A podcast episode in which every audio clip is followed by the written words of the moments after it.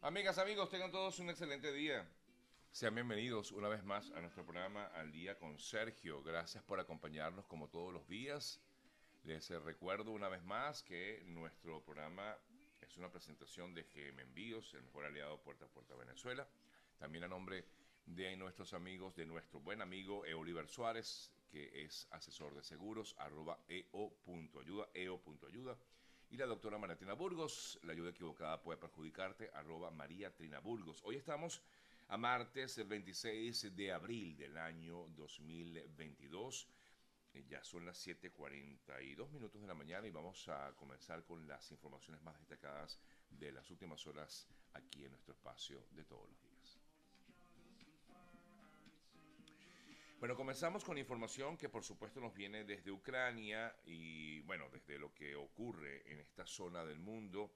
El eh, secretario de las Naciones Unidas, Antonio Guterres, abogó por eh, un alto al fuego en Ucrania y esto luego de una visita que realizara a Moscú.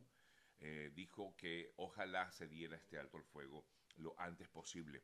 Lo que nos interesa es encontrar los medios para crear las condiciones por un diálogo eficaz, crear así también las condiciones para un alto al fuego lo antes posible, dijo Guterres, lo que fue mm, previo, este comentario de Guterres, ante las, eh, antes de las conversaciones con Sergei Lavrov. No se reunió con Putin, pero sí con el canciller de Rusia, Sergei Lavrov. Aunque, aunque la situación en Ucrania es compleja, con interpretaciones distintas de lo que allí ocurre, es posible mantener un diálogo eh, sobre cómo actuar para minimizar el sufrimiento de la gente. Repito, es importante esta eh, visita que realiza eh, Guterres a Rusia. Es la segunda etapa de la gira diplomática de Guterres que comenzó en Ankara, donde se entrevistó con el presidente de Turquía, que ha sido uno de los principales negociadores en la situación que viven eh, Ucrania y Rusia. El em, día lunes, en un comunicado, eh, se informó que la gira tiene como objetivo poner fin a la guerra cuanto antes y crear a como de lugar las condiciones para terminar con el sufrimiento de los civiles. Vamos a estar pendientes, por supuesto, de lo que significa esta, no solamente la visita de Guterres a, a, Rusia, sino también todos los esfuerzos que se están tratando de lograr para eh, buscar un alto al fuego en eh, Ucrania por parte de los rusos. Hoy tenemos información, la OTAN se reúne en Alemania para crear un nuevo marco de apoyo a Ucrania, esto es noticia justamente del día de hoy, eh, y se espera que hoy sí eh, Guterres se reúna con Putin, como les decía, ya lo hizo con el canciller de Rusia, Sergei Lavrov, y se espera para el día de hoy que haya alguna reunión eh, con el eh, líder ruso Vladimir Putin. Por su parte, el mandatario ucraniano Volodymyr Zelensky afirmó que en Ucrania se decide el destino de Europa, de la seguridad y del sistema democrático. En otras informaciones relacionadas con este tema, la fiscal, perdón, el fiscal de la Corte Penal Internacional, Karim Khan, ayer mm, dijo que iba a participar directamente en las investigaciones eh, que han sido iniciadas por las autoridades europeas para determinar quiénes son los responsables de lo ocurrido en Ucrania en, los últimos, en las últimas semanas.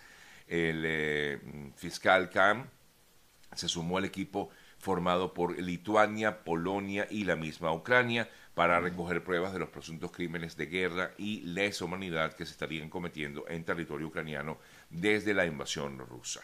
El equipo conjunto de investigación fue creado el 25 de marzo para facilitar así las investigaciones de cara a lo que sería un juicio eh, por crímenes de lesa humanidad que se celebren en los estados involucrados. Mientras tanto, ayer el ejército ruso atacó cinco estaciones de tren en el centro y oeste de Ucrania, dejando por lo menos cinco personas fallecidas y unos 18 heridos, lo que confirma el intento de Moscú de, acomodar lugar, destruir sistemáticamente la, infraestructura de Ucrania. Entre tanto, también ayer comentábamos esto, pero se ratificó el hecho de que eh, Estados Unidos va a reabrir su embajada en Kiev o en Kiev. El anuncio de Blinken, del eh, secretario de Estado norteamericano, que realizó junto con el ministro de Defensa o secretario de Defensa Lloyd Austin, ocurrió en el día de ayer en una reunión realizada en la capital ucraniana. Eh, los eh, gobiernos de Suecia y Finlandia continúan firmes en su intención de presentar conjuntamente a mediados del mes de mayo sus respectivas solicitudes para unirse a la organización del Tratado del Atlántico Norte, OTAN. Aunque a Rusia no le guste eh, esta opción, ellos están decididos a entrar a como lugar a la OTAN. Hablo de Finlandia y Suecia. Nos venimos para América para comentarles eh, otras noticias también destacadas. En el día de ayer pudimos conocer que una jueza eh, aquí en Estados Unidos, específicamente en Luisiana, tomó una decisión importante con respecto al tema de los inmigrantes eh, que entran de forma irregular a Estados Unidos.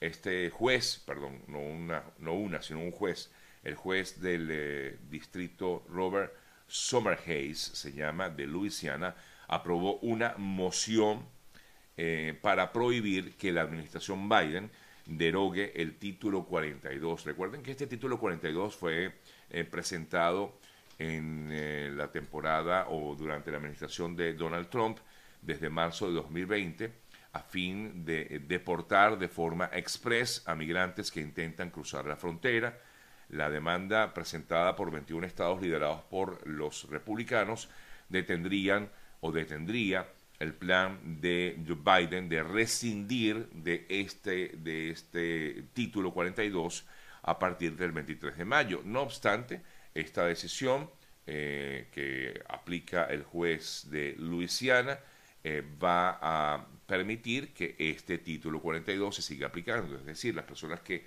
intenten entrar a Estados Unidos de forma ilegal vía frontera terrestre, pueden ser deportadas de, deportadas de forma inmediata aplicándose este título 42, es decir, que tiene que ver, el título 42 tiene que ver con la prohibición de entrada al país eh, eh, alegándose en la situación de la pandemia de COVID-19 y según lo que determina este juez, esto va a continuar aplicándose eh, durante un buen tiempo, por lo menos eh, luego la decisión tomada por este juzgado. Por cierto que allí hemos visto eh, a través de las redes sociales imágenes que se han hecho virales, que ha publicado en el canal Fox, Fox News, donde se observa el momento en que autoridades mexicanas impiden el acceso de las personas, de estos migrantes, ilegales cruzar el Río Grande, eh, que como ya todos sabemos es sumamente peligroso, eh, pero las autoridades mexicanas eh, logran o intentan evitar que estas personas pasen este delicado y duro mm, acceso o sí, el paso ilegal que pues no deberían hacer.